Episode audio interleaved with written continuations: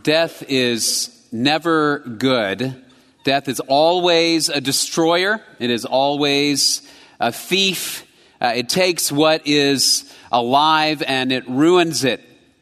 And so when we come to an evening like this and we call it Good Friday, there's a natural question I think that emerges in our hearts and our minds, which is why do we call a day like this good when it was on this day that the best man in history died? Why do we call a day of death Good Friday? We're going to look at that for just a few moments this evening, and we're going to specifically look at Isaiah 53, a prophecy that was made about Jesus some five or six hundred years prior to his birth. And as we look at it, what we'll see is the reason why this day is called good is because in the death of Jesus, we now have hope. Because in his death, all other death died. And so we commemorate and remember his death this evening as we look at Isaiah 53 because it is truly the one death in which our death is swallowed up. So let's look at Isaiah 53 for just a few minutes. I'm going to start in verse 4.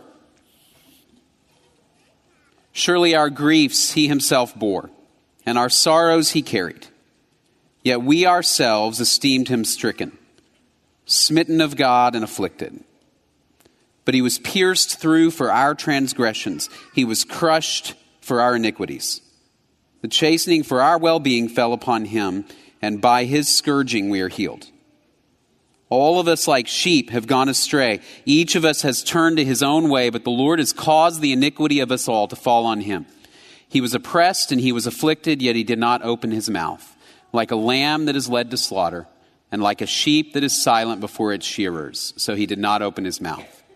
By oppression and judgment he was taken away.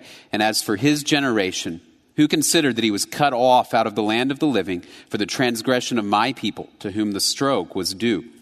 His grave was assigned with wicked men, yet he was with a rich man in his death, because he had done no violence, nor was there any deceit in his mouth. What Isaiah tells us is that the death of Jesus is an exchange, that he traded his life for ours. Crucifixion was a terrible way to die. And no doubt if you have studied that or read about it, it's a terrible way to die. And the suffering that Jesus experienced prior to his crucifixion was terrible. He was beaten, he was mocked, he was humiliated. But what's interesting is there were other men and women throughout history who were crucified. Other men and women were beaten and mocked. It's not in and of itself the severity of the death that Jesus died uh, that provides us with salvation. Instead, it's this, as Isaiah says, He bore our sin. That the wrath of God fell on Him. So if you imagine a freight train headed our way, called sin and death, what Jesus did is He stepped right in front of it. And He took the wrath of God, the punishment that we had earned, fell on him. And because of that, Isaiah says, we are whole. We are healed. We have salvation.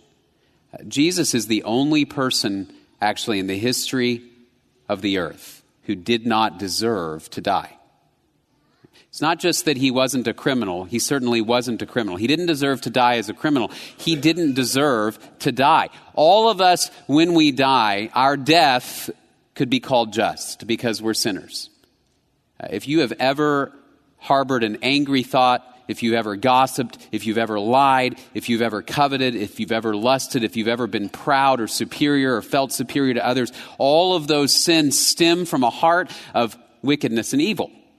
And so when we're punished for our sin, when we die for our sin, it is just. Jesus is the only one in the history of mankind who didn't deserve to die, and yet he willingly stood in front of that freight train and took God's wrath on himself. Peter, writing after the death and resurrection of Christ, says, He himself bore our sins in his body on the cross, so that we might die to sin and live to righteousness. For by his wounds you were healed. Jesus bore all of our sin. And it's the wrath of God that came on him that led to his death. Nobody took his life from him. Jesus surrendered it willingly for you and me.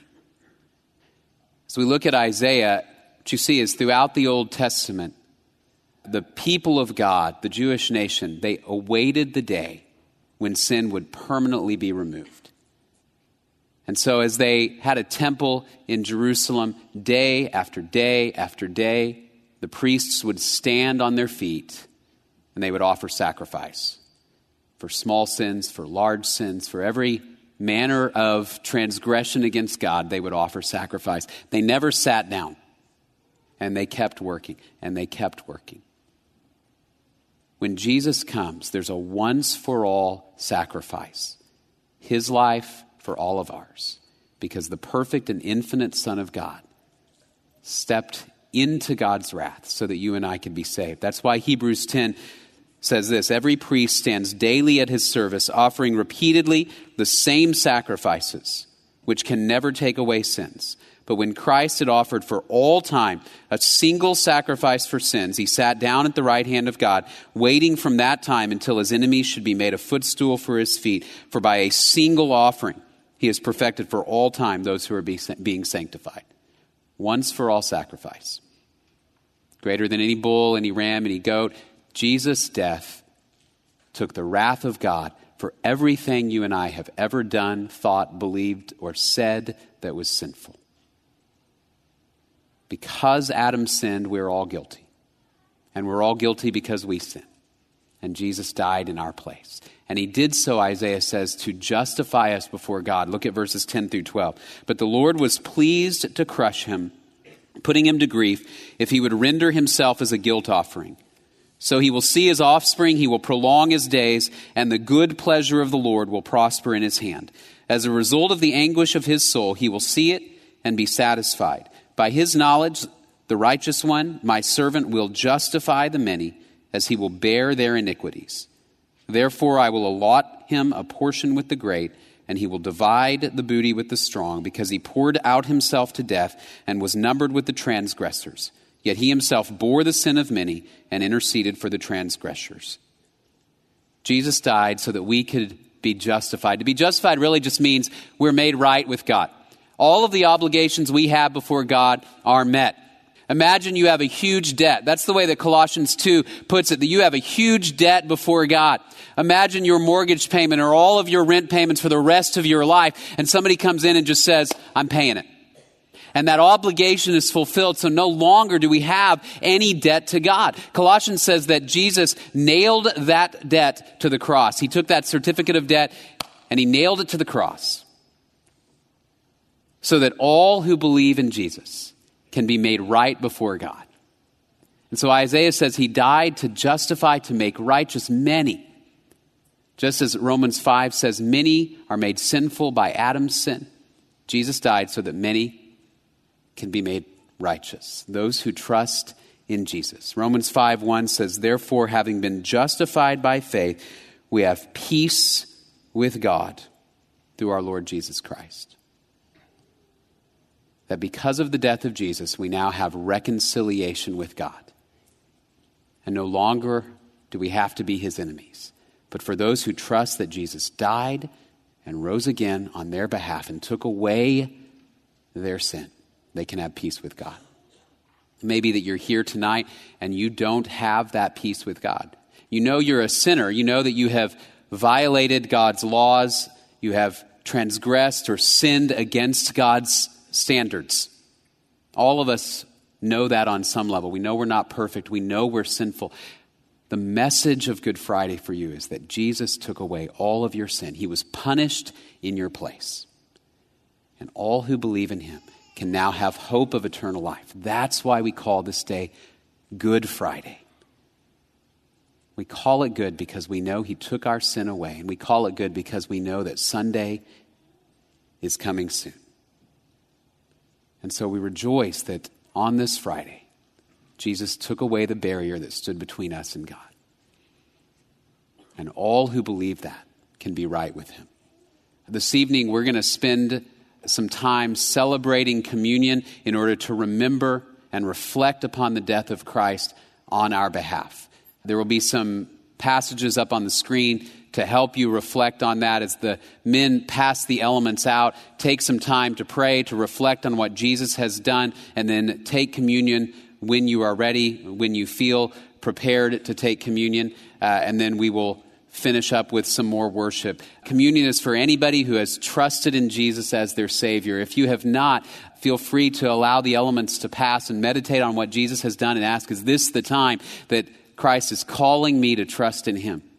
And for all who know Him, we partake of communion as a way to remember and be grateful for what Jesus has done for us.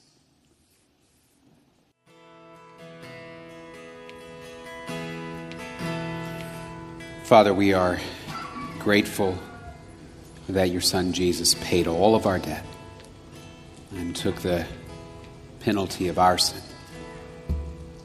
We thank you for the opportunity to worship him tonight and remember what he has done as we continue in worship, turn our hearts and our minds toward you and toward his sacrifice. I pray we would believe and trust and as we sing and prepare to go out, I pray we would share the message with the world that the love of God has entered through the person of Jesus Christ. In Jesus' name we pray. Amen. Stand up and sing together again. Sing how deep the Father's love for us. How deep the Father's love for us how vast beyond all measure that he should give his only son to make a wretch his treasure. How great the pain of searing loss. The Father turns his face away as wounds which mar the chosen one bring many sons to glory.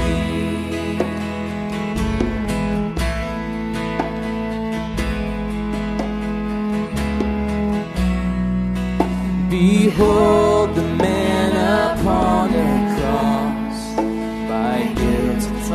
upon his shoulders.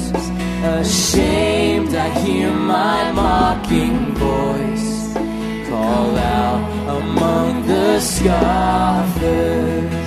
It was my sin that held him there until it was accomplished. His dying breath has brought me life. I know that it is finished.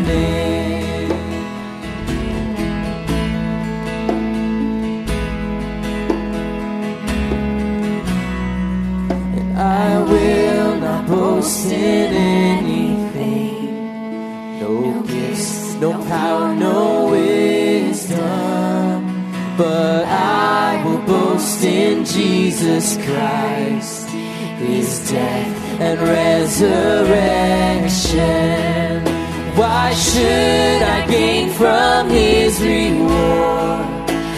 I cannot give an answer. But this I know with all my heart His wounds have paid my ransom But this I know with all my heart His wounds have paid my ransom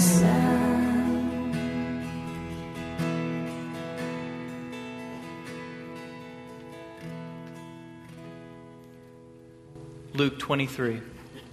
It was now about the sixth hour, and darkness fell over the whole land until the ninth hour, because the sun was obscured and the veil of the temple was torn in two.